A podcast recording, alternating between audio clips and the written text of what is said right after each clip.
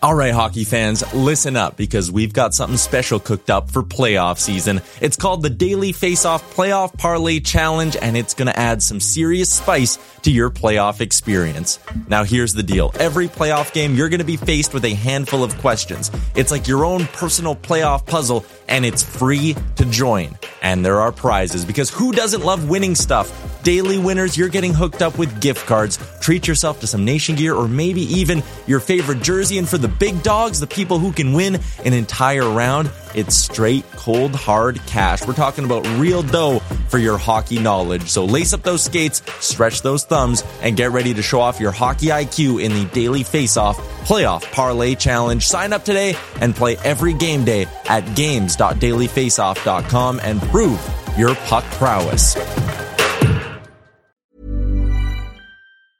Hey, I'm Ryan Reynolds. Recently, I asked Mint Mobile's legal team if big wireless companies are allowed to raise prices due to inflation. They said yes. And then when I asked if raising prices technically violates those onerous two year contracts, they said, What the f are you talking about, you insane Hollywood ass? So to recap, we're cutting the price of Mint Unlimited from $30 a month to just $15 a month. Give it a try at mintmobile.com slash switch. $45 upfront for three months plus taxes and fees. Promoting for new customers for limited time. Unlimited more than 40 gigabytes per month. Slows. Full terms at mintmobile.com. Hey, it's Danny Pellegrino from Everything Iconic. Ready to upgrade your style game without blowing your budget? Check out Quince. They've got all the good stuff, shirts and polos, activewear and fine leather goods, all at 50 to 80% less than other high-end brands. And the best part? They're all about safe, ethical and responsible manufacturing. Get that luxury vibe without the luxury price tag. Hit up quince.com slash upgrade for free shipping and 365 day returns on your next order. That's quince.com slash upgrade. Interesting. They're not interesting. They're not doing shit though. You know. Yeah. Here we go. You're listening to Oilers Nation. The intro won't work, so just go. Ding dong. But I could hear it. I could hear the intro. Really? Yeah. Okay, yeah. one second. I Here it comes. You're listening to Oilers Nation Radio, a member of the Nation Network of podcasts and delivered by DoorDash. One Ding hour dong. straight hockey talk with Dan, Rick, Tyler, and Bag Milk starts now. Weather Station Radio, episode 95,261. Bag Milk here. Liam, Rick, Dan, Tyler. Gang's all back. The Christmas week is just wrapping up. We're in that weird time of the year where nothing seems to matter. Who knows what day it is? I woke up at 10 a.m. today, Tyler. I never do that. Yeah, actually, I did too. It was crazy. So take it while you can. We've only got a few days left, and then it's back to the grind in 2023. As we do, we kick off every week's podcast with a shout out to our friends at DoorDash and Oodle Noodle. Oodle Noodle location number 18 just opened in Calgary in early December. If you've checked it out, if you're an Oilers fan behind enemy lines, I want to know what you think of the new Oodle Noodle down there. I can tell you it's delicious, but I want to hear from you. And if you're feeling lazy because you've cooked all week, hit up DoorDash, get a little delivery. Liam, one more time. Ding dong. Whoa, There you that's go. lovely. Good That's job, buddy. Really nice. I'm currently an Oilers fan in enemy territory, so maybe I'll go to Oodle Noodle today. Where are you? Red I am. in- I am in. I'm in Chestermere, my Hmm. second home. It feels like in the moment. Well, enjoy Chestermere. Thank And a you. careful Detroit out there. Lions hat, though. A Detroit Yep. Lions hat? This little thing, the playoff Lions. yeah, right. We're gonna blow it. We're going 0 and 2 in our last two games to knock ourselves out of the playoffs. It's gonna be awesome. Tyler? As we do every week, we start off with a delicious debate for our friends at DoorDash Noodle Noodle. What have you got for us today, sir? Well, it's our final show of the calendar year of 2022. So I figured we could look back and start with the on ice moments. What was the best on ice moment from the Edmonton Oilers in the last calendar year? First up on my screen, Nation Dan, I see you first. What do you got? Oh, dear. I mean, I'm going to take the easy one off the board. It was Connor McDavid eliminating the Calgary Flames in game five in overtime in their recently, currently still falling apart barn. Hmm. Uh, that was something that fell over the offseason, if you remember. So, uh, so yes, McDavid eliminating the Calgary Flames was the high point for me. Hard to argue with that one. I can still hear the call on that goal. Game Is winner. that because you post it every second day? well, sometimes people need to remember, you know? They It should be need to your alarm clock. It should be your alarm 100%. clock. I'm open to that. a- you're doing a huge service for the public. I'm absolutely open to that. Next up on my screen, Rick, you are coming up next. Your favorite Oilers moment from the last 12 months. Well, this wouldn't have been possible. Dan's would not have been possible had we not gone out and beat LA in seven. So I'm just going to take the uh, the first playoff victory in four years. I guess it would have been. That was also a good one. Game seven, I was there. Liam still recovering financially. Yes. That leads me to you, Oh. sir, Liam. What is your favorite Oilers moment from the last 12 months?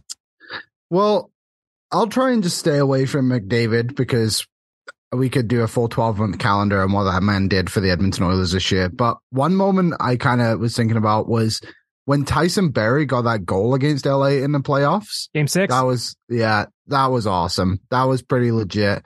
That was really fun. Just being like, well, obviously I wasn't in LA, but like being at home, watching the game, eating bananas. I ate a ton that game and then Tyson Barrie put an end to it. So that was a, that was an awesome, awesome little play there by Mr. Barrie.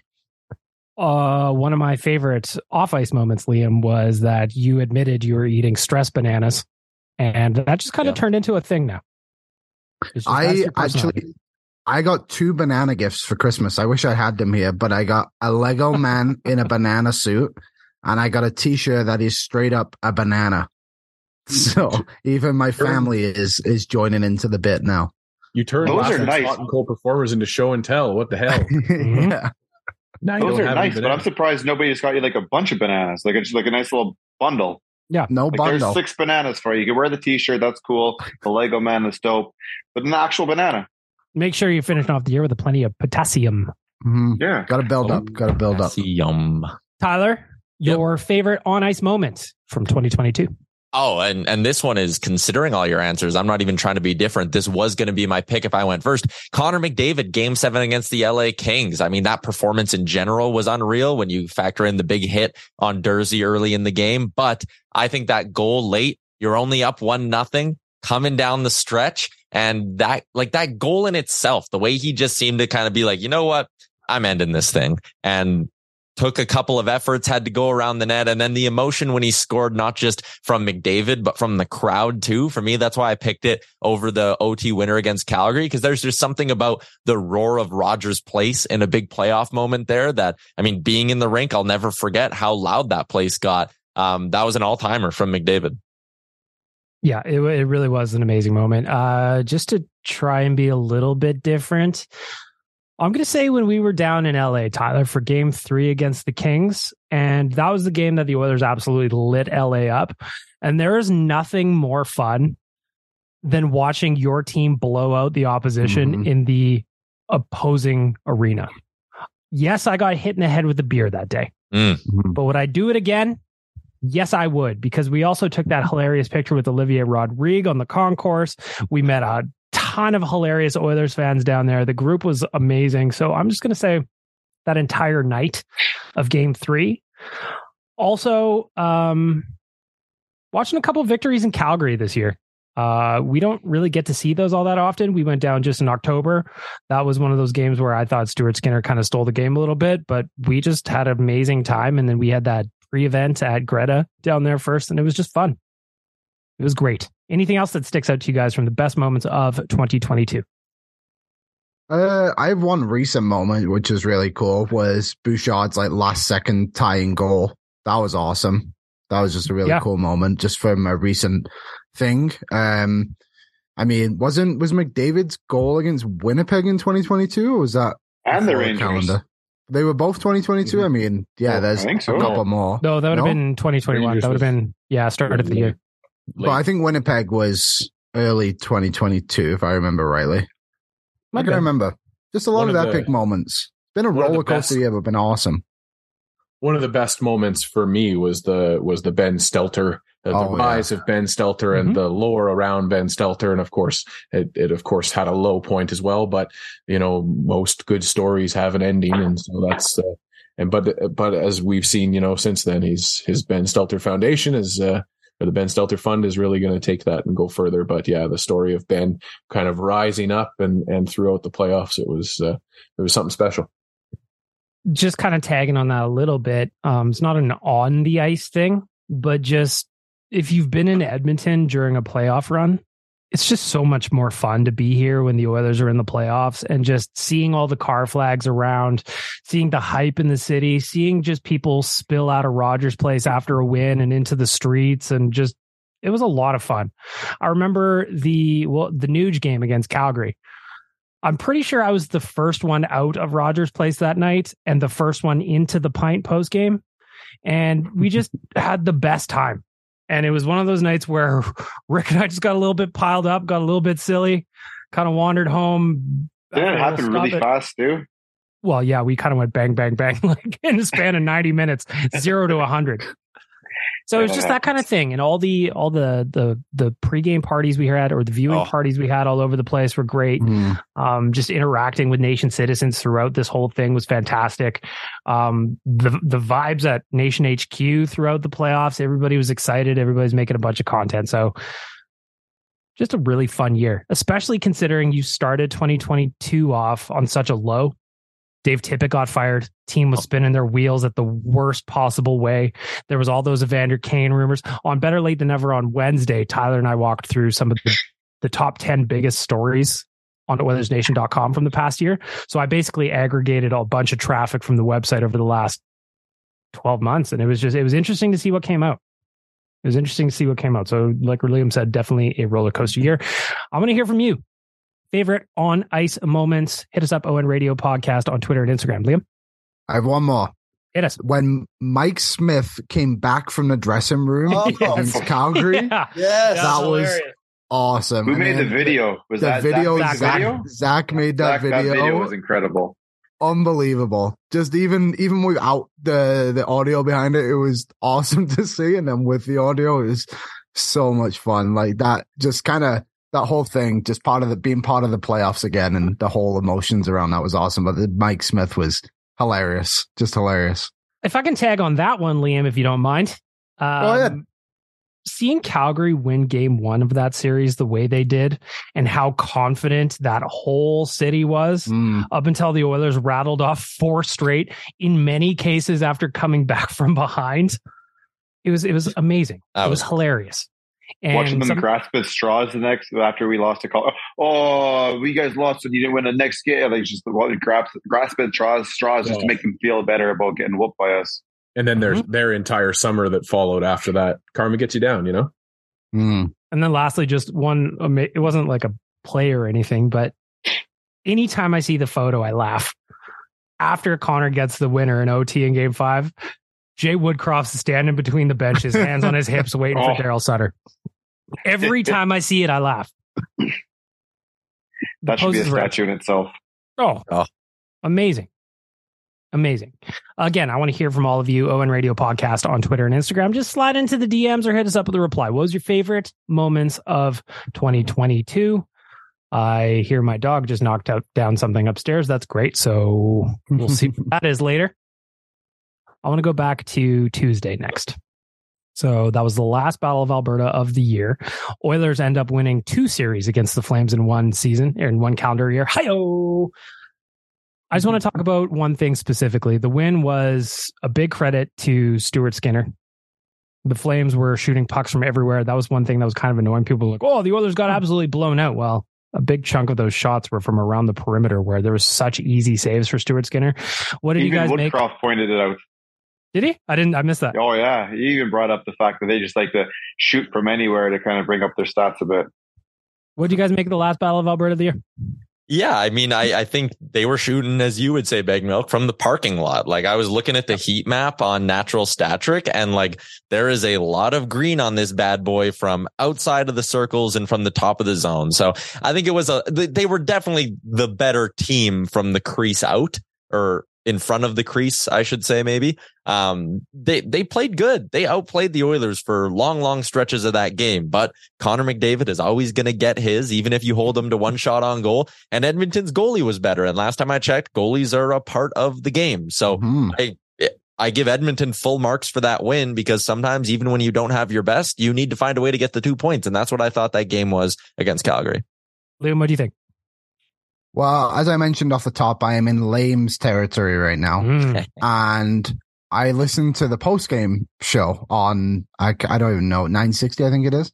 So Why? it was quite, I was just very curious what they were like Yeah. going to talk about and how it, if it was any different to us. And it was, um, I can't remember the guy's name, but he was like, you know, when the Oilers and Flames um, play each other in the playoffs, like Daryl Sutter's going to show his his team this video again and show them all the good things they did. And he's like, but you lost at the end of the day. You, you lost the game. Like I don't, I can't see Daryl Sutter showing anybody this tape ever again.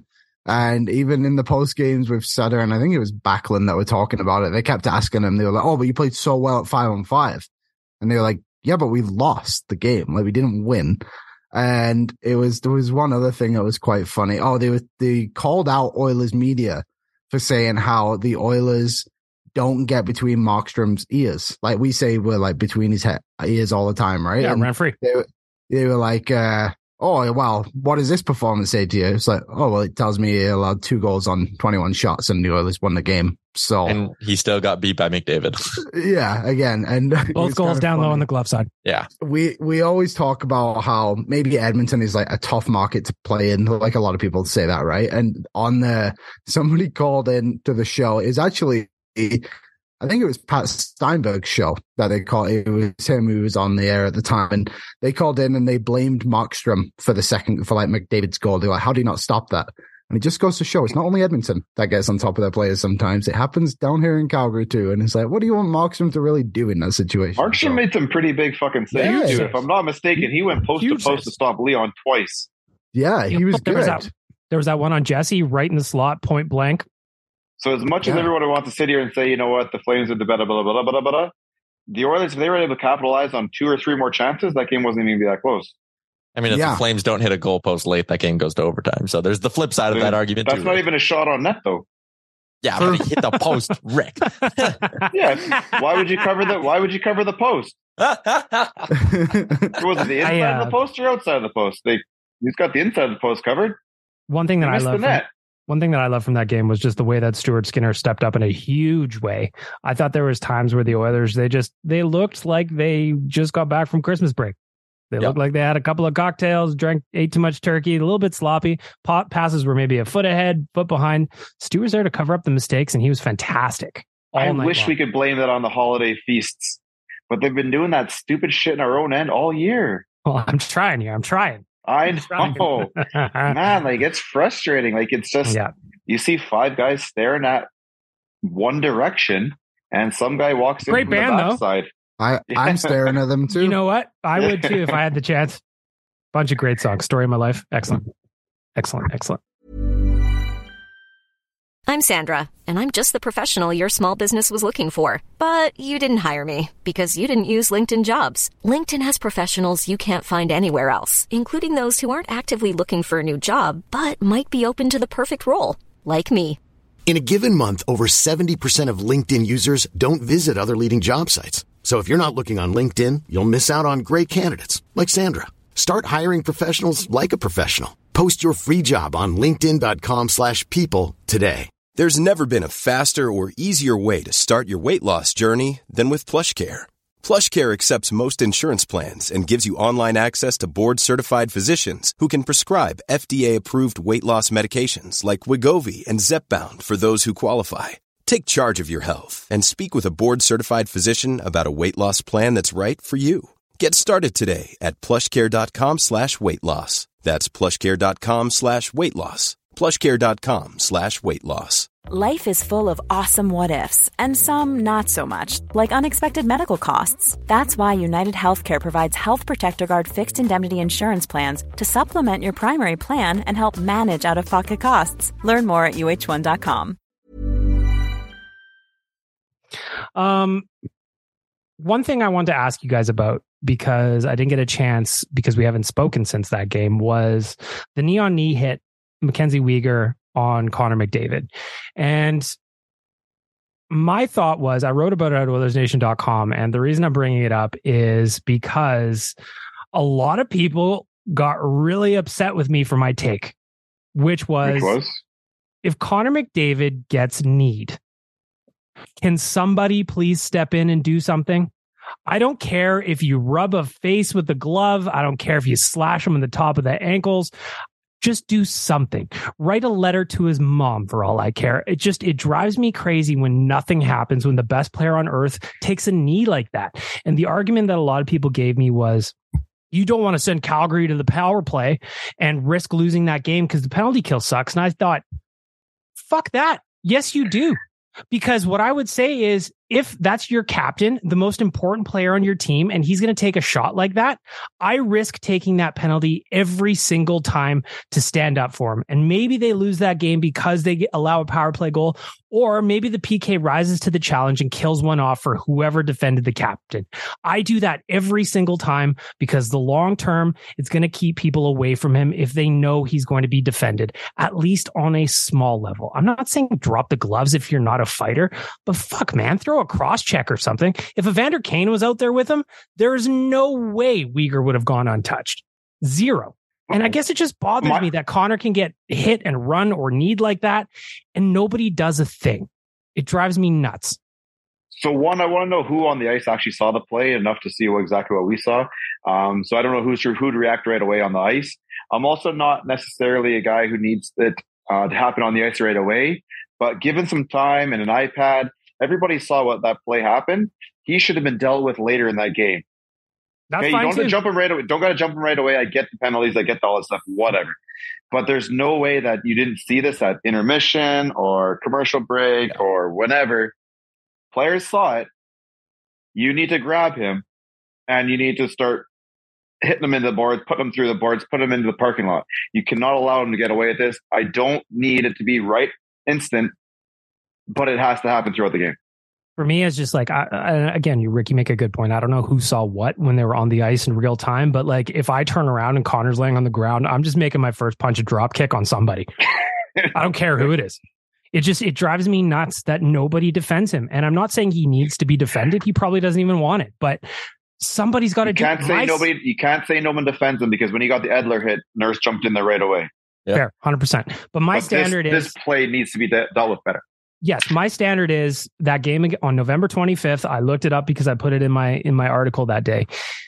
Robert Bortuzzo got pushed into Andrei Vasilevskiy. Mm. He was pushed into the net by a Lightning player. Yeah. What happened? All four Lightning that were surrounding him jumped into the pile immediately. There was no context of what point of the game it's at. Are they going to go on the penalty kill? Their star goalie took a hit. Everybody jumped in. That's my standard. And when it's can when it's Connor McDavid, more guys need to be like that. Like challenge the PK on one of those. I don't get it. Go after their best fucking players. Yeah. Huberdeau should have, well, I mean, I know it was really hard to find Huberdeau on the ice that night, yeah, but I was guessing you're he's definitely doing what they wanted I got out of Gaudreau, didn't he? Like Gaudreau would not come to these games. Apparently, Huberdeau doesn't want to come to these games either. So awesome. But anyways, if you're closer, you got to find that guy. You got to stick him, and you look right at the bench. You look at right at Weegar and go, you know, this is what this is why it's happening. Tyler, Dan, Liam. Yeah, I mean, I I just come from the I come from the world where I grew up uh, of the opinion that uh, you know you take a number and later in the game when Mackenzie Weegar gets hit by Kailer Yamamoto and it's you know that fourth second after he released the puck, the crowd goes crazy because we all remembered what Mackenzie Weegar did to McDavid, and it doesn't have to be a big thing. My issue, and I I'm sorry that I have to divert here because I missed Tuesday's episode to talk about it, is the game before Oiler fans were losing our collective minds on social media about McDavid getting hauled down on a on his partial break there on the power play, where he was definitely looking for a call. And so when when we do that, and when we decide that we're going to lose it about little ticky tacky plays like that, then when you come to a play like this with Weegar, our voice is lessened because somehow lessened because we're freaking out about every little thing that happens to McDavid. And that's kind of the point that I have coming back to if the players are the ones that respond, then the fans don't have to be the ones that look like we're a bunch of buffoons yelling and screaming about every little thing that happens to McDavid. If the players are the ones that determine that every little thing that happens to McDavid is not okay, then you're better off. And that's what this team needs. And so, yeah, I would love to see Warren Foegele just take a stupid penalty where then you go back to the bench and you say, Foegele saw our guy, our best guy get hit and get greased, and he decided to take a penalty. Let's go kill that one for him. And then maybe you can start to rally this penalty kill into something that can resemble something of responsibility. Yeah, yeah. I mean, I think I think it should just be a reaction thing. I don't think it should matter where you're at in the game. Like I just kind of watched the highlight then as we were talking. Like Hyman was kind of looking right at it. Like you got to get in there. You got to do something. Like, and we it's weird because like Rick, you mentioned the the Edler hit. Like Foegele set set Holl- Holloway up for that suicide pass against Buffalo, and they jumped in then. So it's like, Hmm. what does it take for you to just do it on a consistent basis? And we're not asking them to just every man on the ice get a fight every night, right? Like you just got to pick your your spots. And if you take a penalty on that, they say on the broadcast all the time, that's one that like the penalty kill is going to want to kill off. Like guys are probably going to jump in front of a couple more extra pucks if like they know what you just did, right? Or like whatever it is. Like it's just they've got to play. It's a it's a team game, and we like we kind of laughed a little bit earlier in the season about like the Oilers need team toughness when they were going after Reaves and stuff. And I don't necessarily think Reaves was the answer, but like this team's got to buck up a little bit. And even when we saw the the Markus Niemelainen thing against Nashville, like you can't go around doing that kind of stuff and then not fight. And I just feel like the Oilers have a really weird reputation of not wanting to to like drop the gloves, I guess, or like get in, get stuck in a little bit. And it's weird for a team that went to the Western Conference Finals last year, had like a tough series against LA, and then like a tough series against Calgary, and then not to like show up again. Like just they're they're just weirdly inconsistent with it. Tyler?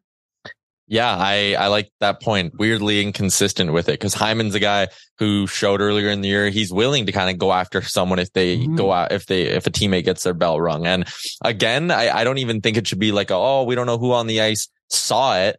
Like if I'm turn around and I see Connor McDavid on the ice, I'm kind of immediately going like who did that? Who am I going to grab? Because I, I think you need to have that element of it. And I'm not someone who's, you know, a super old school hockey guy. Like I don't miss the days of brawls and two fights a game. Like I just don't. But that's one of those things where, or th- that was one of those moments where I think there is some substance to it. Like you need to go make sure guys are aware. Hey, if you touch 97, you're going to pay for it. And I, they dropped the ball by not doing that. And now we have to have all these conversations or we have people like on Spittin' Chiclets being like, this is why Connor McDavid's never going to re-sign in Edmonton. And it's like, that's such a nauseating conversation for us to have to have again. But at the same time, you can understand why. Because if you watch that play, you see no one go after Weegar and McDavid's just laying on the ice. It's kind of like, okay, well, why, why wasn't anyone mm-hmm. going after him? Do they kind of just sit there and go, yeah, whatever? I don't know. It, it was an annoying moment and it shouldn't have happened. And now we're having conversations that we shouldn't have to have if the team just did what they're supposed to do. and that's it for me too. It's just I I risk taking a penalty in that situation every single time if it means you what jumped happens if into Connor defender. told the boys on the bench not to do anything? Then that's wrong of him to do. Like I'm sorry, but like That'd be wrong. You could just I think it That'd is be wrong. Like. Yeah, but, But even it if, is because even if he tells his them not to do it, it does. They don't have to stop doing it. That's the biggest thing. yeah. So Rick, I guess the like, reason I think this it's game, wrong. No, what I'm just saying this is this is more Yeah. of like the devil's advocate or whatever, right? Like, Yep. hey boys, like whatever, I'm good. Like this game, we need to win this game. Don't fuck around. Let's just go win this game. We'll beat them that way. sure, I don't but- know if he said that. Do I Yeah. don't know yay or nay, but like could have been something he said. Like we need to stub you more than anything else. Let's go get the fucking win. I just think I'm I don't know. Obviously, we don't know if that happened, but like you can't allow people just to take out knees. And like I'm not saying we went out Oh, I trying to like clean him Just out or anything like that, but like sometimes it just happens. But you can't just act like it didn't occur on the ice because next thing you know, what if the next one just blows his knee out and he's done for the year? Like stuff the whole entire done. league, the whole league uh, acts like it didn't happen on the ice. Yeah, I, I, I don't know. I just, You know? I it can't be happening. They always got to do something about it. They got to address it within the moment or sometime within that game, like you said before, Mhm. too. Like someone comes off the ice and you check it out, then whatever. But it needs to be dealt with and not spoke about by us on a podcast saying what they should have done. I actually think I think it was embarrassing. That's your captain. That's your best player. He's the best player in the league, and you can't even like not even a push. You need to go put yourself in front of it for him for sure. This team needs to go get a. This team needs to go get a fucking a big guy. I'm sorry. I know fucking Twitter's gonna blow up. You know they're gonna strongly disagree, but this team has. They have enough forwards to play enough minutes that you can hide a player like that on the on the fourth line. Why? Why do they have to go out and get a guy and not just have a coach or a person in that locker room that stands the up? hell and the says- coach gonna do? that stands up and says exactly what we're saying. That was fucking embarrassing to watch you guys not respond for your. You captain. don't think Dave next Matthews time that shit something like happens, that? I want you to respond. You don't think Dave Manson would, would say something like I that? don't know. We don't I don't know. know. Like that's, but that's I, like I don't know. But I hope Well, that remembering what it is. remembering his career, I would say that guy was frothing at the mouth, wishing he had skates on at that point. like that was just one of those ones where and of course we miss Evander Kane and for what he is, but that was one of those ones where I really missed Evander Kane because there's no way Weegar would have got off the ice without something happening to him if Kane was on the ice. Yeah. Anyway, again, I'd like to you hear go, from you. So you go find someone who's willing to do something like that, and if somebody loses ice time because of it, they lose ice time because of it. You should have you should have went out there and done it. You would have kept your ice time. We wouldn't have to bring this guy in here. I kind of agree. Like, I- it's not someone. I'm not saying like we play to go out and eleven and some- seven sometimes. We Yeah, play 11 yeah. forward sometimes, and even Mhm. then, our two forwards get like five minutes. I Yeah, I mean- promise you, there's some guys out there with some I- messed up knuckles who could play fucking four or five minutes. I think a send up or a call down or whatever. call up, send down might have the exact same effect. No, we don't have one in the league, in the organization. You don't Who's think that one guy there's from who's one guy in Bakersfield who's going to come up here and do something? Brad Malone? No, he's, He's not. not going to do a damn thing. Yes, he is. He comes up here. he does he's it all the time. He throws his body No, he around. doesn't. He does. He does everything that you could No, ask of, a- of doesn't. that. He's body never going to do that. That's height. not in his. That's not in his DNA. That's not who he He- is. he's not the answer to this question. No, but I think, but I, I think in the meantime he is though, because No. because he's the kind of guy that comes in and he just gets it and he's going to step in and defend it. I'm not saying that Brad Malone is He's the answer. He's never done it yet. an example. Have you seen it happen yet? What's that? Have you seen Brad Malone take a fighting major standing up for somebody yet? Have I seen Brad Malone get the opportunity? No, I haven't seen him have the Brad opportunity. did Brad Malone like was Brad Malone in the game versus the against Edler? I don't know. But, But you just know the thing saying? is, Like, like- there's saying- there's times out there. Brad Malone's been out there. If he if if he wanted to stand up and drop in the gloves, he could have done it. I just That's think not who he is. I just There's think that wrong you with could that. send. I just think your message is right. I think you could send that to the line mates that were on the ice with McDavid at the time. The message could be sent to them. Like, you know what, guys? You don't want to. You don't want to respond like that. Then you don't play with McDavid next time. I'm But looking nobody at responded. So now what? Yeah, I'm looking Nobody at gets to play? hockeyfights.com right now, and the Oilers are ranked second last in terms of fights this year. And that Puljujarvi one that I see them getting credit for, I don't I don't think I count that. Hey, hey. I I As good as get yelled at about one. this all the time. Let the record state that I have every fight logged that the NHL has determined to fight. Yes, he did. He did throw punches, and You the gloves did get were five minutes. Yeah, Yeah, it yeah. was a five minutes. I can confirm. I'm thinking of it now. That was the one where they fell, right? Yeah. He Yeah. fell like right It's after em- emotionally, I don't count that. Yeah, It happened What, is, real what do the ratings say though? Does it say it's like a, a one or a two? Oh, it can't Mm. even be a one. Uh, it's yeah, it's not very highly rated. it's like his first fight in the AHL. Man, he fought like a like an AHL tough guy. And I just- uh, I would love to his have the long ass arms that I hold on for dear life, but that wasn't his style. You're absolutely bag milk. That's not a complaint that you're alone in having, but I would love to have the people like message the NHL and be like, I don't know, Jesse, that Oh, I'm not- 13th it's- goal of his, it kind of sucked. So I don't know if we should count that goal. Well, I'm just saying, like, you know what I'm saying. I'm like, do, give him yeah, credit for the fight all you want, but like, there's there's so many fights these days where it's like, wow. If you put that up against what happened in the 2000s on our website, it would be a joke. But like they're just different. going back to my point where Vasilevsky was the standard in this situation, I also got arguments after I wrote my article on Wednesday being like, the best teams don't have fights on that, just- that just doesn't happen. Well, I'm looking at one of the Yeah. teams tied the Minnesota Wild, 15 fights this year. Pretty good hockey team. Hold Tampa- on, hold on. They have look at their roster though. That's They have some. They have. Are some they still a good hockey team or are they not? Hundred percent. I'm just saying they have some Tampa Bay actual Lightning. fighters on that team. 13 That's their fights. makeup. That's impressive. Boston How many Bruins, outside like 12. Corey Perry and Maroon? Dallas I was just gonna say- 11. it's actually surprising, uh, Rick. It's actually surprising. There's like there's probably like five or six maroon fights in there, if memory Yeah. serves correct. And then Perry is, I think, caused two or three this year, but the Yeah. rest would be spread out. is- My like, point so- here is that they're they've got guys willing to go. hundred percent. The Boston Bruins are the are they not the best team in the National Hockey League? Yes. They've got 12 scraps this year. at home. Are they all at home? Uh, it, like I wouldn't say their fights are all at home. Their wins are mostly. That'd be Oh, that would be oh. impressive because aren't they like undefeated at home? yeah. I should look that up. Oh, I should look Maybe that that that up. would upset. That would will- upset a lot of people. I'm gonna haven't add that to in my list or some shit. But bag milk, I, I agree. Like it's you know, supposedly hockey's got away from that kind of stuff. And like in ways, yes, it has, but in other ways, like it hasn't. Like Tampa Bay have been to the Stanley Cup finals three years in a row because most of it, like, not, I'm not saying this is their obvious reason, like they're obviously a really good hockey team, but like they stand up for each other They and play not, for like, each other. willing to take shit from other teams. The Bruins have been a great team for for a, a, what ten years now, like a consistent good NHL team, and like there's ways to do it. And I'm not saying like skill isn't going to get you all the way, but like last year the Oilers got swept in the Western Conference Final, just stuff like pure skill, right? Like that's all they. And I know Colorado did too, I guess, but like there's you still need that toughness in your team. And looking up and down the team, there's Niemelainen was supposed to be that guy, and the first opportunity he got, he turtled. no, he's supposed to be a guy who hits. He wasn't necessarily a guy who's going to drop him. There's a big But difference isn't that between those two isn't that team toughness though too? Hundred percent, but it's that yeah? doesn't mean he has to fight.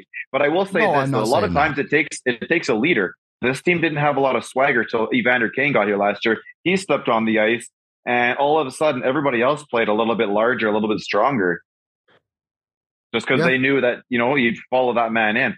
We don't really have that leader on this roster. That that attitude, that swagger type of guy until Evander comes back. And we talked about this earlier this year. I do believe that's why you see a lot of com- uh, passive type of games out there where we don't seem to be the ones out there trying to, you know, decide how the how the emotions are going to go out there. We kind of sit back and, and react. We need some guys who are going to go out there and take the game by the throat. And there's not we don't have a lot of guys on this roster going to do that.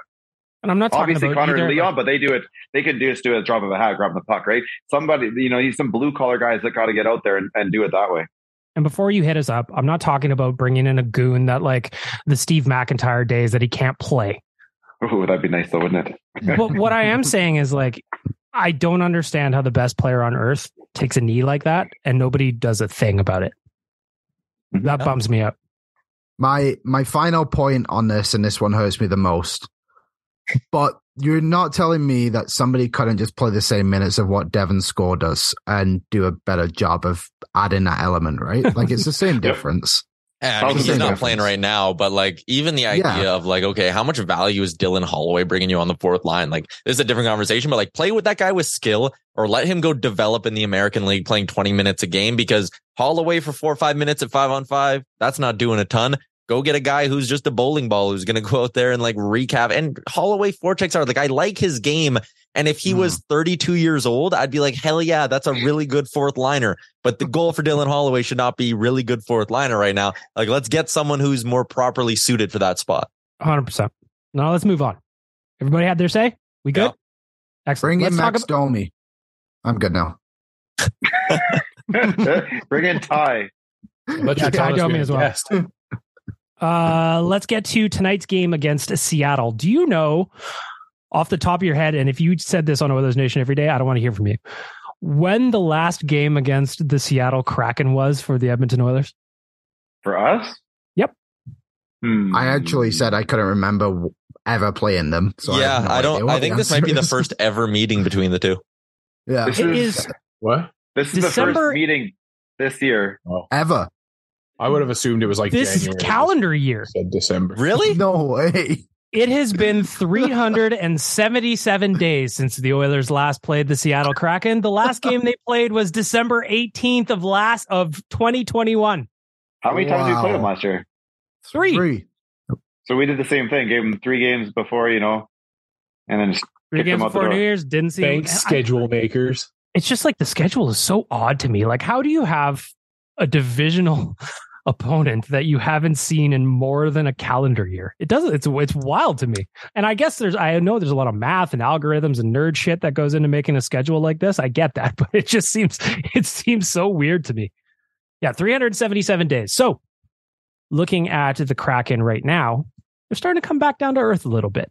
And I wonder if that's an opportunity for the Oilers to get ahead of them. They are tied at 40 points coming into tonight's game. Though the Kraken have three games in hand, it'd be really nice to see the Oilers kind of chip away at that a little bit. At three, six, and one in their last 10 games, I think the Kraken are, I mean, I think they're, I think they're, I think this is a winnable game. Of course it is. Oh, Tyler? Yeah, man. I mean, like Seattle is really coming back down to earth a little bit. I laid out a few things today on the live show. Like they're the only team in the NHL whose five on five shooting percentage is above 10%.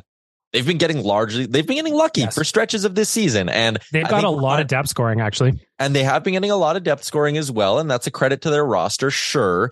But I just, I, I think this is a team that, especially considering how their goaltendings look this season, both their guys under 900 save percentages. I think this is a team that might start to slip. And if you're the Oilers, you need to beat, you play them three times in the next three weeks. Make sure they stay in this cold slump. Don't give them any sort of a momentum building opportunity tonight absolutely bury them. And you know what? If you win these next three games, maybe Seattle goes on a slide. Maybe they decide to be sellers. Maybe in these next three games where you play them three times over the next three weeks, you can help get Carson Soucy in Edmonton. So this is what stuck out to me. I was writing the GDB today for OilersNation.com. It's up. Go read it. There's your little game day preview. I was looking at the Kraken stats page, and this is what really kind of blew my mind. And it kind of lends to Tyler's uh, what he said about the shooting percentage. At five on five, the Kraken are shooting at 10.26%. The Oilers on the flip side are shooting at 7.97%. That's like in terms of shooting percentage, that's a pretty wide gap there. Mm-hmm. You know? And but what stuck out to me is the Kraken have six guys in their lineup with between five and eight goals. The Oilers only have three. Hmm. So if we're talking about depth scoring, I feel like a big part of tonight's game, if the Oilers are going to win, it's matching the depth scoring that the Kraken have. They get, they have no chance against our top end. That Do we have rosters yet? Uh, Jay doesn't Woodcroft, look like yet. Jay Woodcroft was like, asked. You're asking about Leon. Find anybody?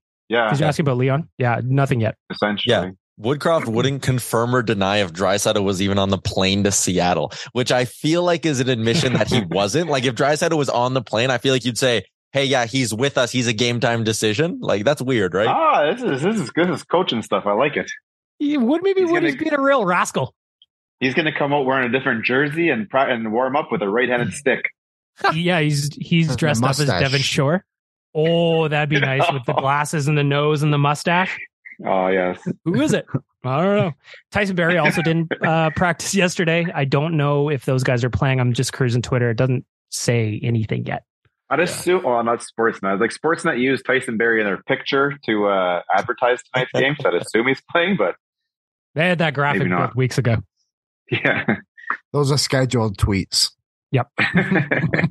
so looking ahead at tonight's game against Seattle, this is the first time again they've played in 377 days. No idea what to expect from this matchup. Tyler, when you guys broke it down on Oilers Nation every day, what was like kind of what are the keys to winning on this one?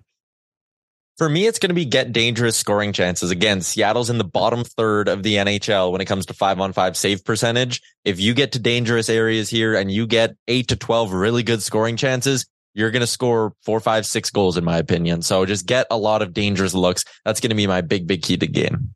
I'm jumping in next because I'm selfish. For me, the Kraken are horrible on the PK. We saw this a week ago, seven days ago against Vancouver. Vancouver was awful against the PK. You need, or on the PK, I should say, you need to capitalize on these chances. These are still NHL players. There are no gimmies. So don't act like it's a gimme. If you got power play chances, convert on them. Dan? I would just like to see this team continue to shoot more. Uh, I didn't like 22 shots against Calgary. I'd like Agreed. to see more rubber on the net. So uh, for me, it's just shooting the puck more offensively, and uh, I'm I'm totally okay with the defensive team effort that they had against Calgary, as you guys pointed out, uh, kept it to the perimeter. So yeah, for me, it's fire at the net and let's score more goals than Seattle Kraken can. Rick, what you got? We need to take care of our own end. This has been an issue all season long. I don't know, like, take care of your own end. Their end, that offensive end will take care of itself. We need to focus on our own end. Like, I, I get the shots and the goals and the scoring chances, all that shit. But if we do that and they stop us and we get scored on because we're giving up grade A chances the other way, it doesn't mean shit. Take care of your own fucking end. All five guys play as a goddamn team down there and let's go from there. Liam?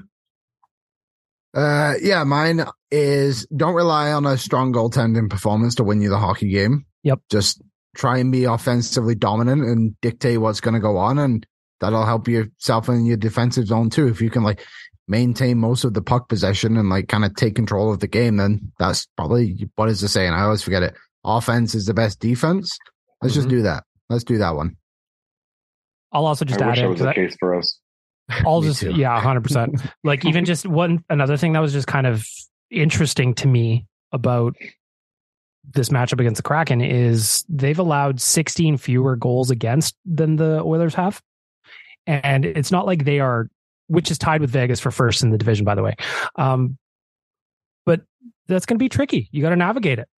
They're clearly doing a better job than we are defensively. So on the flip side of the puck, you can't give them extra opportunities that maybe they wouldn't have otherwise had. I guess I haven't said it in a while. Respect the blue lines. Three feet on either side of it. Respect the blue lines. They got a thick blue line too, especially on the left. I think it's the left side. What is it, Mm, Lawson? How many C's? Larsson's on the right. Okay, they got a thick blue line with four C's. Lawson, Yeah. Jamie Oleksiak is a thick boy. Yes, and what's is. the other guy? What's your favorite player in the league called Tyler? Carson Soucy. Soucy. Carson Soucy. Soucy. Yeah. Or Rakell, Rakell. Rakell. Rickard Rakell, but that was, that was, another, that was another time. Yeah, that moment. And is gone. Jolts. Yeah, Jolts Oh, yeah. back. Shout out to Yeah. Jolts. They got some thick boys. Uh, real quick score prediction before we move on to uh, what do we got? Ask the idiots coming up. Tyler, Score prediction, I'll say 5 3 Oilers. Hit the over. Nation Dan, score prediction. Eight three Oilers. Woo. Liam, Five three Oilers. Power play goal and empty net. Rick. For the Kraken. 5 2 Edmonton. I'm going to say 4 2 Edmonton, but the second one, the puck line comes on an empty netter. Puck line comes on the empty netter. So, power play goal. of course, of Ah, course. Ah, yes, Hold on. Power play and empty net. yes. I It's always actually, juicy. Well, so the here's last time we had a power play and an empty net, what happened? I don't know. Scored on. We got scored Oh. on. Either way, it still hits. yeah. And over one and a half power play goals I've missed it the last two games. I feel like we're getting on track again, baby. The odds are better uh, for our friends at Betway if you're uh, legal gambling age, you're legal betting age. One and a half power play goals if you take the overs at minus 105 today. I like that bet. I actually, I have a couple of trends from the last from Oilers Seattle Kraken history that I'm not sure has happened, but the over is hitting all three matchups, Hmm. and the Oilers, knock on wood, have never allowed a penalty kill goal against Seattle or a power play goal, whatever it is. They've gone eight and eight against the Seattle Kraken on the PK. Tyler has gotten tired of this podcast, so he's just got up and left. Yeah, he's out of Um, here. He was saying on Wednesday, and I wish I could remember. We're doing better late than never, but the Oilers PK is actually over eighty percent over the last X number of games, and I just don't remember what X is. So they've gotten better. It's just the Yeah. start of the year was abysmal, and that that percentage is still staying low as a result. It was Yeah, I don't actually think you funny. can look at that so- percentage over the whole season. You got to look at it like No. per game now. Yeah, you got to look Ew. at segments. I was looking, I saw I was making the graphics for Oilers Nation every day, and the PK got better. I think it's at like 72.5 now or something, but dropped two spots in the league rankings in one game. Hmm. So even when they do better, they do worse. Yeah, It's seventy the kind of five season is it is. Just the season it is. which is amazing because at dead last Seattle sixty nine, nice point two or second last, I should say, and Who's thirty two. last? Vancouver still. Oh, and St. Louis was la Isn't St. Louis 30? They're down in the bottom as well. So Yep. we've played with three of the worst teams in the league recently on the PK. hmm I can't remember. Did we get a power play goal against Vancouver? Did Tried not. Tried to block that one out. Yeah. Yep, did not. It was not good. Danish Dan. Just to further my point about shots, I was looking. I was trying to find the statistic because I was looking at it before the show. Uh, the the Kraken have lost the last six games where they were outshot by the other team, and they were outshot by more than thirty shots. So there you go. Outshot by more than 30? Thirty. Well, they no, they sorry, the other team got Gave more up than more thirty. than shots. 30. Okay. Yeah. If they There got outshot by more than thirty, they would they- just get. The game, the game against the Canadians, they got they got shot on sixteen times and they lost four to two. But other than Wow. that, they keep getting outshot and they lose. So shoot the puck. Might be Who one do of you those. guys? nights. Who do you guys think starts? Doesn't Skinner. matter. We're gonna beat them both. It does Oh, matter. Who for us? I think it's Well, Skinner yeah, because uh, starting? Skinner's Divisional your ma- one. Oh, Skinner's yeah, gotta start. divisional matchup. You got to win these divisional games. If you get you can get a four point swing tonight, I I start to. Especially like, the way he played against That, Calgary, I- nine seventy nine, ridiculous. I I agree. I initially thought it was Skinner, and then I kind of got talked into thinking it was Campbell by myself because they're just not. How did that conversation starting- go? It was just me in my head, just cha cha cha, and then You were trying to find a start for Campbell. they're just not starting Campbell at home. Two months now really since his gonna- last start at home. Like he's got to pick it up. He's got to find it himself. The team can't get, can't give him anything anymore. This we need to win every every goddamn game. We Yep. lace up the best team that can give its chance to win. If that's Skinner, then that's Skinner. But Skinner's last two divisional starts, uh, sorry, besides Calgary, was a, a loss to Vancouver and then a loss to Anaheim. So it's not like I'm not criticizing Skinner. He's obviously been unreal for this team, and he was the other day too. But like, he's not exactly been lights out as well against divisional opponents. So maybe We just got to we I- got to look at those goals though and see how many guys we're Yeah, allowing to get sure. grade A chances. For sure. And the Anaheim game, I think it wasn't on him by any means, but maybe maybe Campbell gets the game tonight and then Skinner gets it tomorrow. I kind of feel like that's the way it might go. Like because the last I can't remember which game it was, but I'm I'm sure it was a Campbell start where Woodcroft was just not revealing what his lineup was, and then all of a sudden Jack Campbell's in the crease to start the game. And that's kind of how it started. It, it feels like it's trending a little bit like that, where there's no media attention around who's getting the start. You're not at home. We don't even know if Draisaitl's what country he's in. It could be anywhere. Yeah, it could be anywhere in And- the world. Yeah, and it just feels very mysterious. So I got a, I got a feeling that Campbell is getting the start tonight. I would start Skinner, but I think it'll be Campbell. Does it cruising feel that way, or are you just telling yourself it feels that way? Yeah, what does your other side of your brain say? this side says Skinner. This side says Campbell. I'm just stuck in a little, little Liam sandwich. As you were talking, I just did another sweep of the local media that would be traveling with the team, and still nothing. Nothing. Still nothing. It's See? 1.30 p.m. Pacific, so they definitely would have had their morning skate by now, would they They, not? s- yeah, they skated at 11:40. Um, it was 12:40 hour time, I believe. Maybe Tyler knows now What's that he's up? back. I'm back. Oh, Who's he's back. starting tonight? Tyler, did the guy at the door know who was starting for the Oilers today? No, he did not happen to know who was uh, starting for the Oilers tonight. But if my internet hasn't been good, he did offer me an upgrade. So we Oh. got that going for us. Aw. Mm, That's big. and I'm big. looking at it seems like Woody's just being a rascal. He's not giving any details. I'm telling Like you, that. this is trending towards a Campbell start. Tyler, what would you do? We were just talking about. I personally would start. It's a divisional game, four point swing potentially. Um, I start Skinner based on the game against Calgary. Ah, it's so hard to not start Skinner after that game, and I totally understand your point. I wonder if they won't be again. They it feels like they're nervous to start Campbell at home, so that makes me think they're going to go Campbell tonight, Skinner tomorrow. I don't hate the line of thinking of your team should be rested and ready to go tonight. L- Less pressure on the road for Campbell, but your team's rested, ready to go tonight. You have a better chance of outscoring your problems if you have any with Campbell tonight against Philipp Grubauer than you do tomorrow night, second of back to backs against Connor Hellebuyck. So I would go Campbell tonight.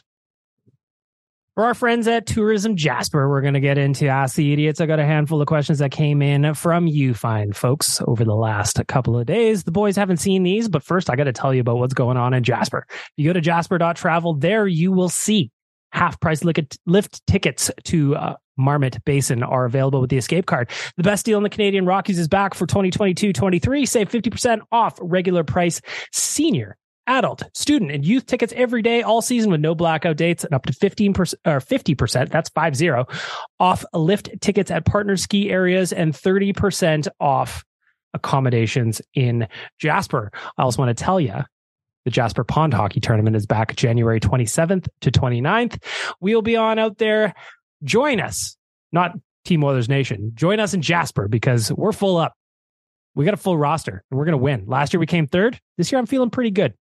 I went for skate the other day, Tyler. Got my legs under me a little bit. I got I bought new skates the other day. That's how fired up I am for this bad boy. There you go. Are you wearing them right now? Yep, I just walk around the house in them. No skate guards mm. either. No skate guards. I like Yeah, your just fuck it. That's co- that's commitment. blade on blade on floor. do yourself a favor and do a little Google search for the Jasper Pond Hockey Tournament that's going up at the JPL on the last weekend of January. Join us. It was amazing last year, and I only can imagine that it will be even better this time around. Once they got, and they've got all kinds of things going on. I promise you, you're going to have a great time. Uh, let's burn through these really quickly. Ask the idiots. This one comes in from Blue Bunny, Tyler. Blue Bunny would like to know Should the Oilers try and trade for Lafreniere And who would you give up if so? He was a healthy scratch in New York the other day. And if people are so dead set on giving up Bison King plus, what's going out to make this happen? This is an interesting one because the Rangers clearly have a player who's struggling to meet expectations, right?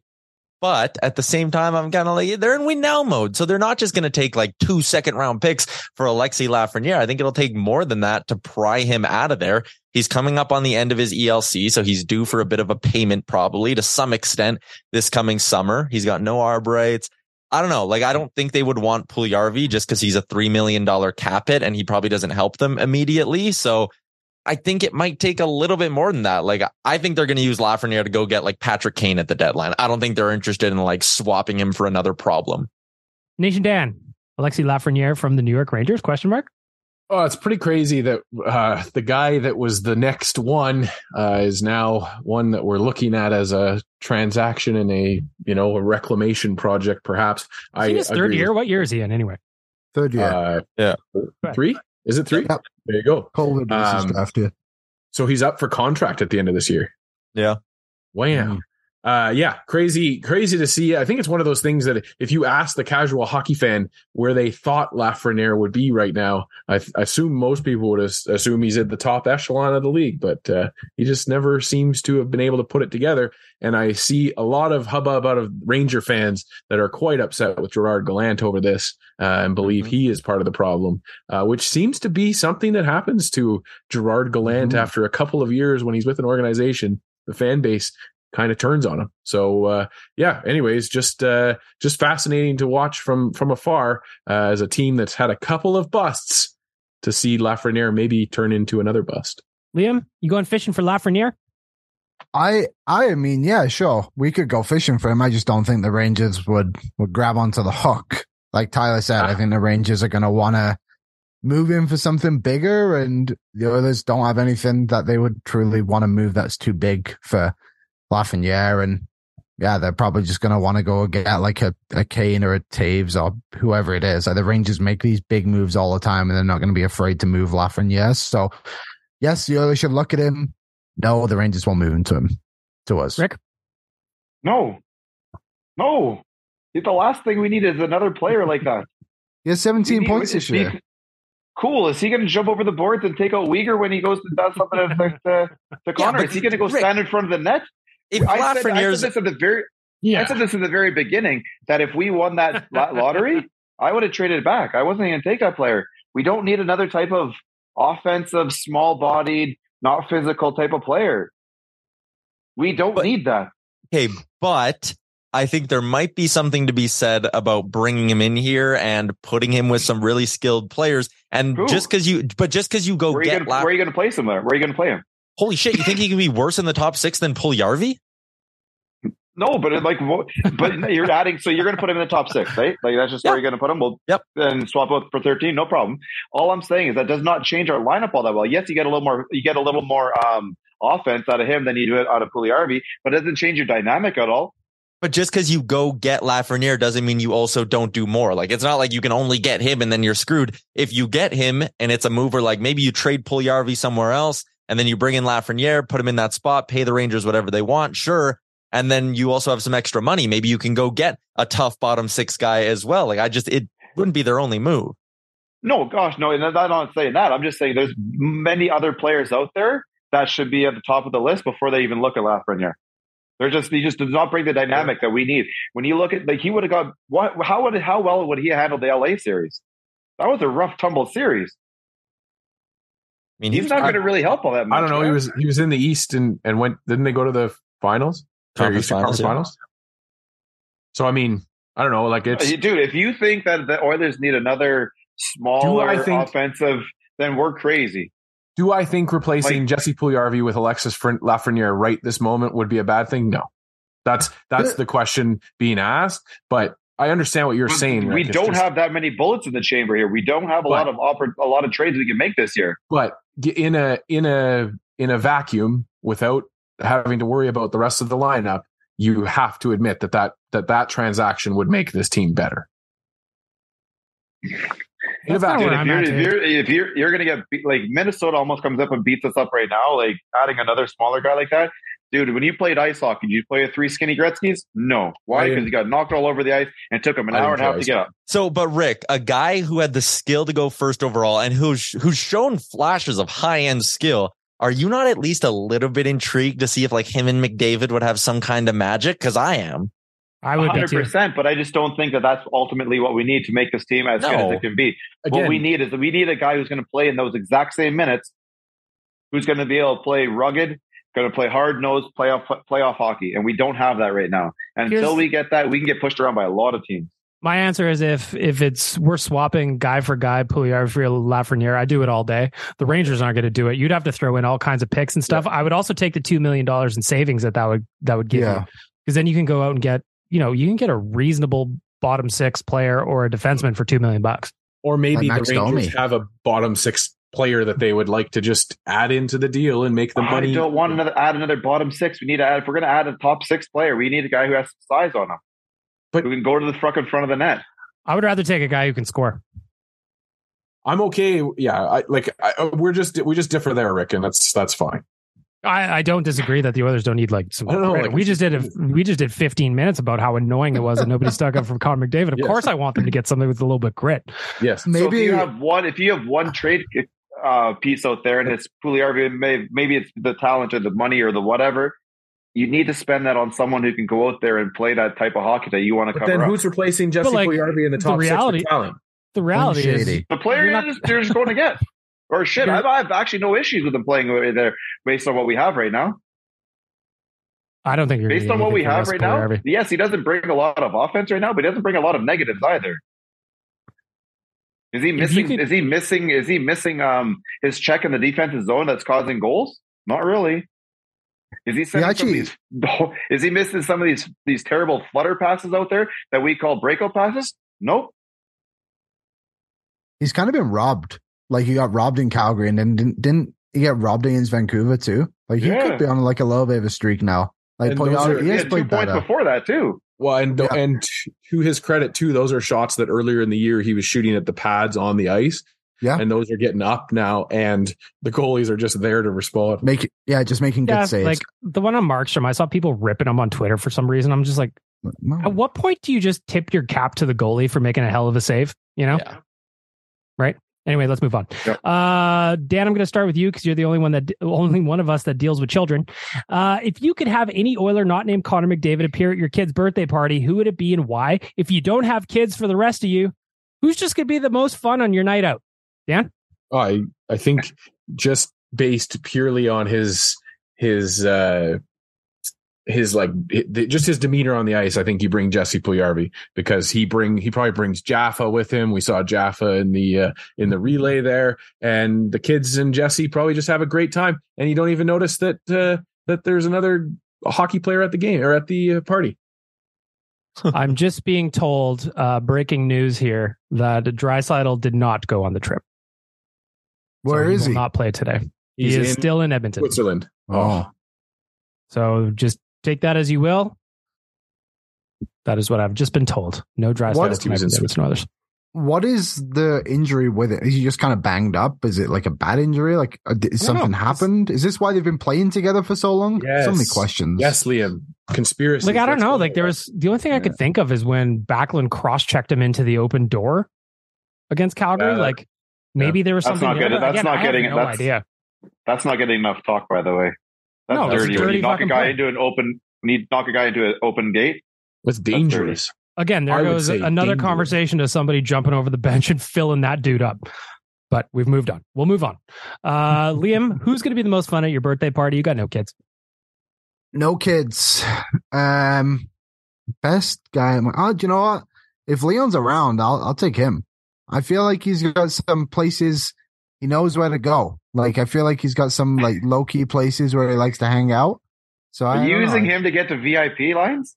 Yes, a hundred percent. I Respect. My birthday, I can do whatever I want with the kids.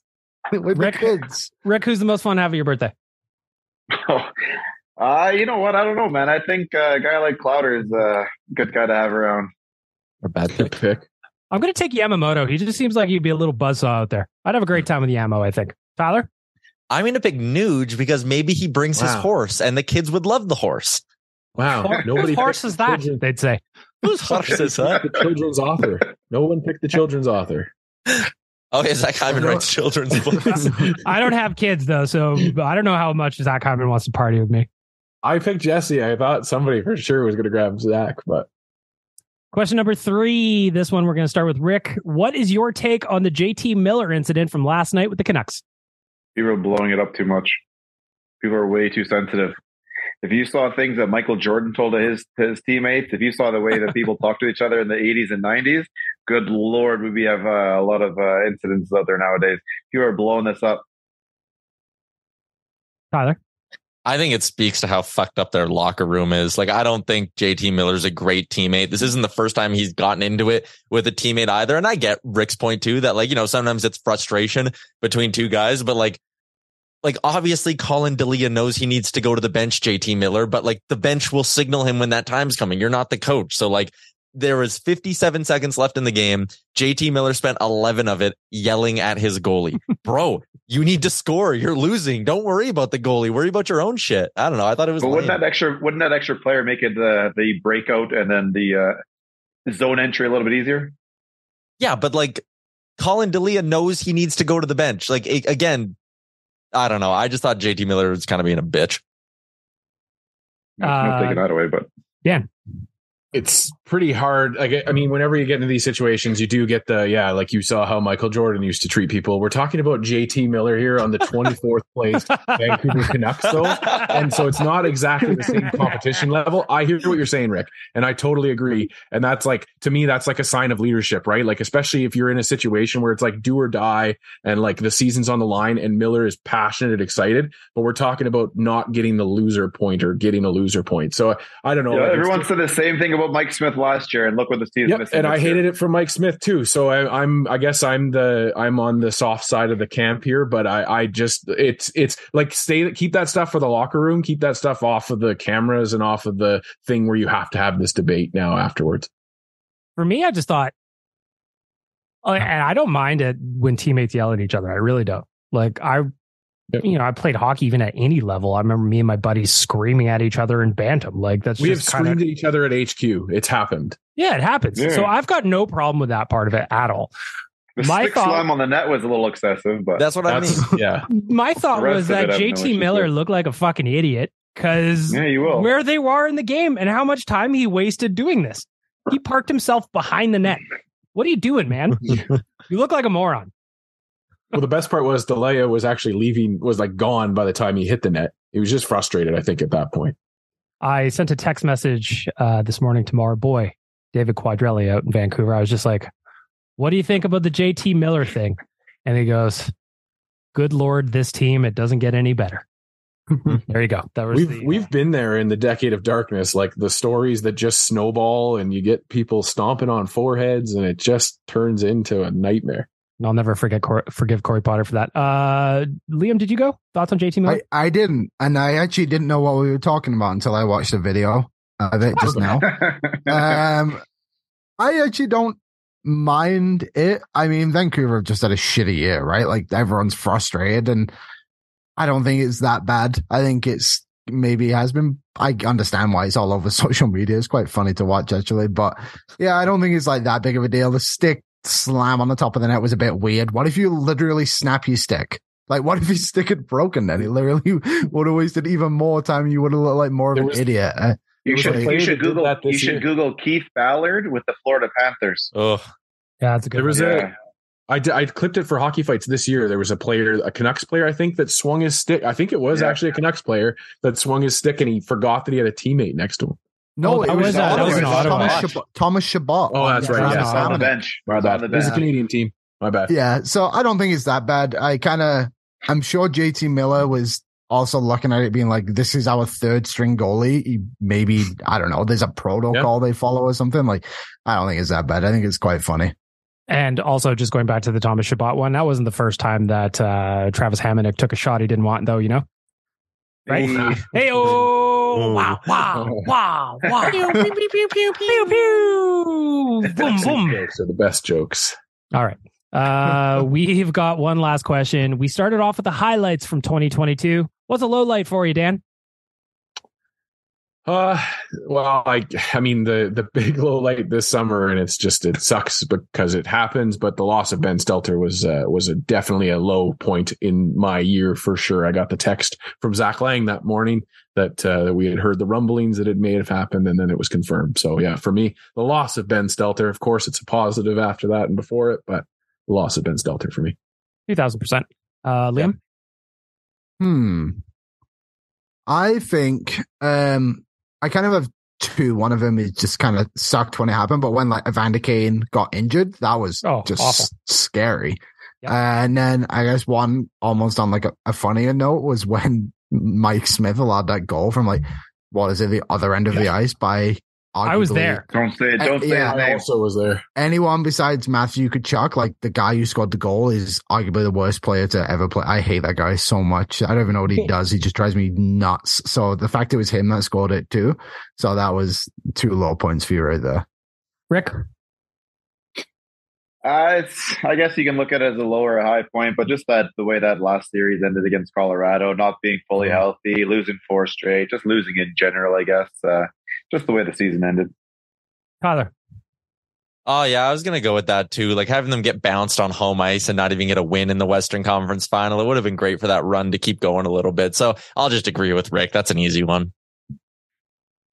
Um, yeah, that was gonna be mine. So I'll just I'm gonna steal Liam's as well. That goal by the he who shall not be named. I was sitting right behind the net when that went in, and you could see it from where I was sitting, fly up in the air, net? like our net. Yep, Yeah. sitting like 15 feet up in the air. I'm like, and I remember leaning over to my buddy. I'm like, I think that's going in. Dunk. and then watching Mike Smith go, whoa, I just, it was just, it was weird. It was a weird one. Um, and then just my other low light was probably like January when we were convinced, Tyler kept saying it in the office. So I'm throwing you under the bus, pal. That Ah. the Oilers were not going to make the playoffs last year after the way things were going with Dave Tippett before he got gassed. Just that whole, and it's not hanging this on Tyler specifically. There was a lot of us that were saying that it was just that period of last year was so bad. So, so bad. So there's a low light for you. So there you go. Ask it. It's for friends at Tourism Jasper. Check them out at jasper.travel. Get yourself the escape card. Get a couple little discounts. Go skiing. By the looks of the website, the Marmot Basin website, it is looking nice. Get on out there. And if you want to play hockey in the end of, of uh, January, sign up for a team. Tyler, do you got buttons for us today or no? I do. Well, then for our friends at Soho, check them out at Soho YEG. It is time for hot and cold performers. Go in there on game days. They've got specials for you. Tyler, special. Uh, half price chicken wings. That's pretty good. Eight dollars for a pint and a slice. I would say that's pretty good as well. Oh, You can watch the game on a 100 inch screen. It is great down at Soho. If it's not a game day, maybe even check out some of the events they got going up. Some live music in there. Come on. It's a great spot. Great people. Great pizza. SohoYEG.com. We start off with our veggies every week. Nation Dan, you're up first. Your cold performer of the week.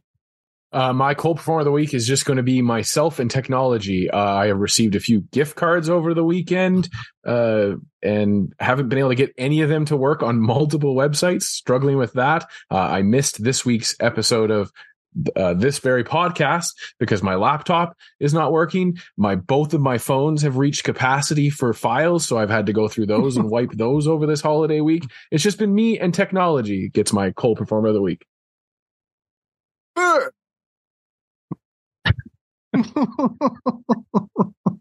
Uh, Liam, you're up next. Your Soho cold performer of the week. Ah, I have so many. I have so many cold performers this week. It's been a weird week, but the one, uh, so my car broke down. That was big. Um, but the one I'm going to give it to is the Calgary roads is very strange around here. You'll be driving around and then all of a sudden the lane just ends in the middle of the highway. And you're hmm. like, oh, like there's no, there was nothing telling me this until I literally saw the barricade right in front of me. So no wonder everyone drives like an absolute lunatic around there. You really never have any idea which way the road is going to turn. So that's the way I'm going to go with my cold performer of the week. Calgary Roads. There you go. There's your sound You need effect some too. pass- you need some passenger seat bananas. It sounds like. Yep. That's what happens Rick. when you ban sidewalks. That is true. Yeah. And you just live in a shithole. Smells like itchy ban. Yeah. I love Yeah. itchy ban, but like sometimes, you know, the whole the whole city just stinks. Smells like feet. Impressive. Lames. Rick, your Soho cold performer of the week. Uh, I got to give it to the clowns out there trying to explain how the Weegar hit wasn't dirty. Uh, there's just no way of doing it except the fact that it was a dirty play. It's you know you you look pretty bad out there when you're trying to explain to everyone that it wasn't and trying to sit there and, and spin it however you want. So just uh, accept it was a dirty play. That's a joke. That's an absolute joke, is what it is. Tyler Yaremchuk, your Soho cold performer of the week. Me for getting suspended in beer league hockey. That's generally a pretty embarrassing thing to do. This isn't on you. You told us a story. This is definitely on the uh, the Bush League team, and then that or the league. Sorry, and then that that one official. I think he has an issue with you. Yeah. Is this your is this your first suspension in a Yeah. rec league? So yeah. Hmm, First this I- season. I, got You know an I- eight game once. Ooh, from rec soccer. Yeah, I punched somebody. It was that heated game. Go right in there. uh, Darkly. uh, my appeal. cold performer of the week. I don't even want to mention the company name, but I bought myself a wallet on Black Friday thinking that I was going to like it, and I did not like it. And they gave me 60 days to return that piece of shit. And now they're making it as difficult as humanly possible for me to get my money back on this horrible garbage fucking wallet that I spent too much money on. And I cannot wait to get my credit so that I can go light them up on every platform because it is a shit wallet. It is terrible to use. It's annoying. It's overpriced piece of garbage. What the hell is going on? Thank you. I'll give you a bonus. Stay tuned. Stay tuned to future episodes Boy. when Bag Milk drops the That company name. escalated quickly. I just, I was telling Tyler, like, how many times have I complained about that wallet to you, Tyler? Yeah, and I, I think it's weird because I have a similar one and I like it. No, yours has more options than mine did. Uh, Is it mine like prob- mine? No, yours also has more options than mine. Mm. I'd like, I would like my wallet to be like your wallet. This Oh, one that's just all there's no Yeah. there's no organization. It's just you're you're fucking free balling out there. It's kind of like a clamp, right? Yeah, more or less. Mm, yeah, I've, I've seen those ones. I understand your frustration. Awful. Awful. And the fact that they sleep at night selling people these garbage wallets at the price that they pay. Good lord. Now they're giving me a hassle. Come on. All right, let's end off the podcast with a positive note. We're going to do our hot performers of the week for our friends at Soho. Tyler, you're up first.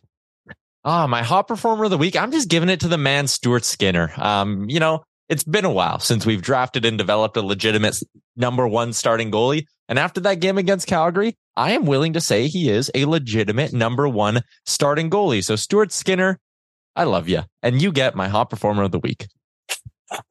Mm hmm. Mm-hmm. Yeah. Press a button. I hit the cash register. Oh, I'll hit it again. Go. no, nothing. I did not hear that. Rick, your hot performer of the week. Well, we're just going to go to give it to our young friend there, Reid Schaefer. Uh, you know what? Mm-hmm. Just making the team, getting out there, having a, a little twirl with Team Canada, the World Juniors, is a bit, pretty big step in his career. So let's give it to you, young Ginger Beef.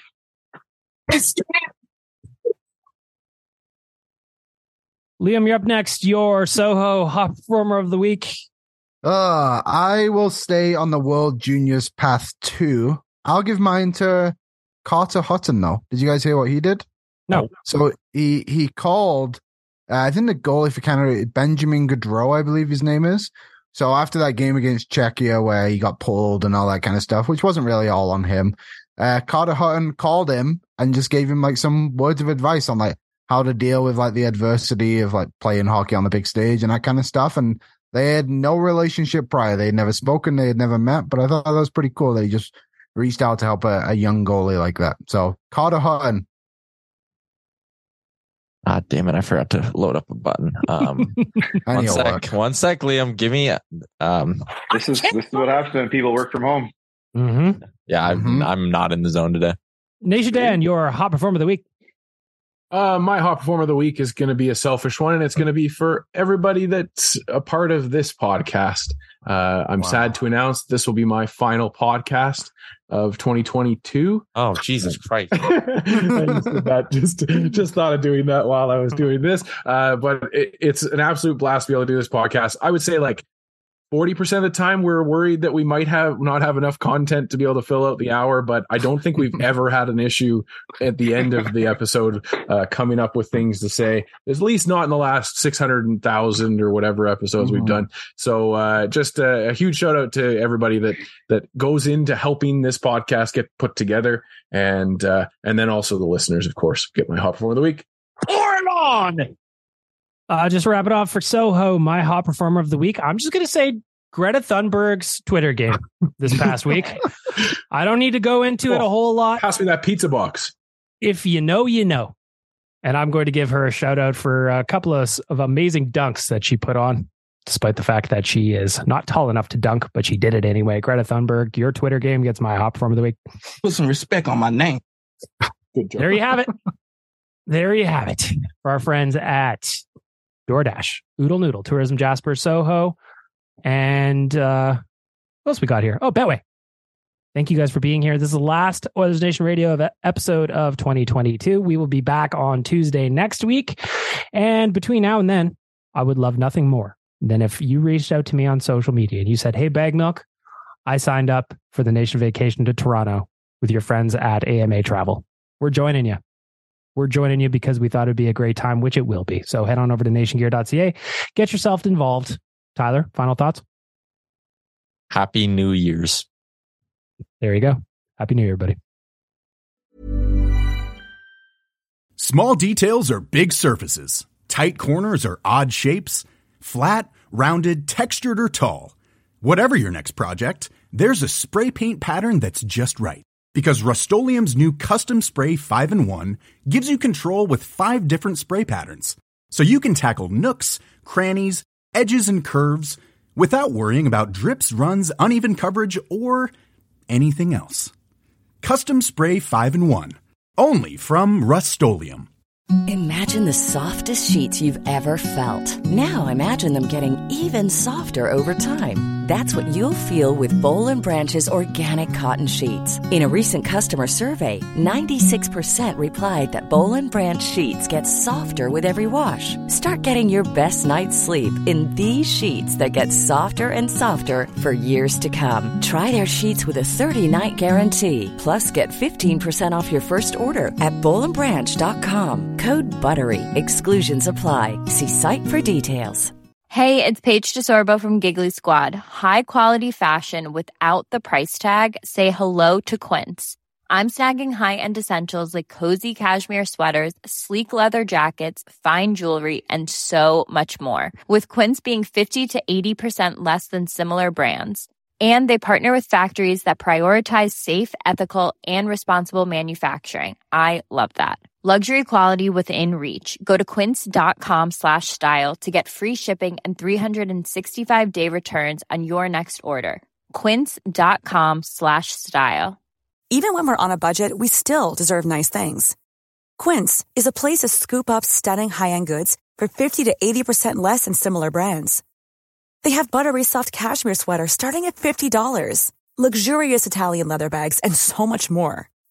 Plus, Quince only works with factories that use safe, ethical, and responsible manufacturing.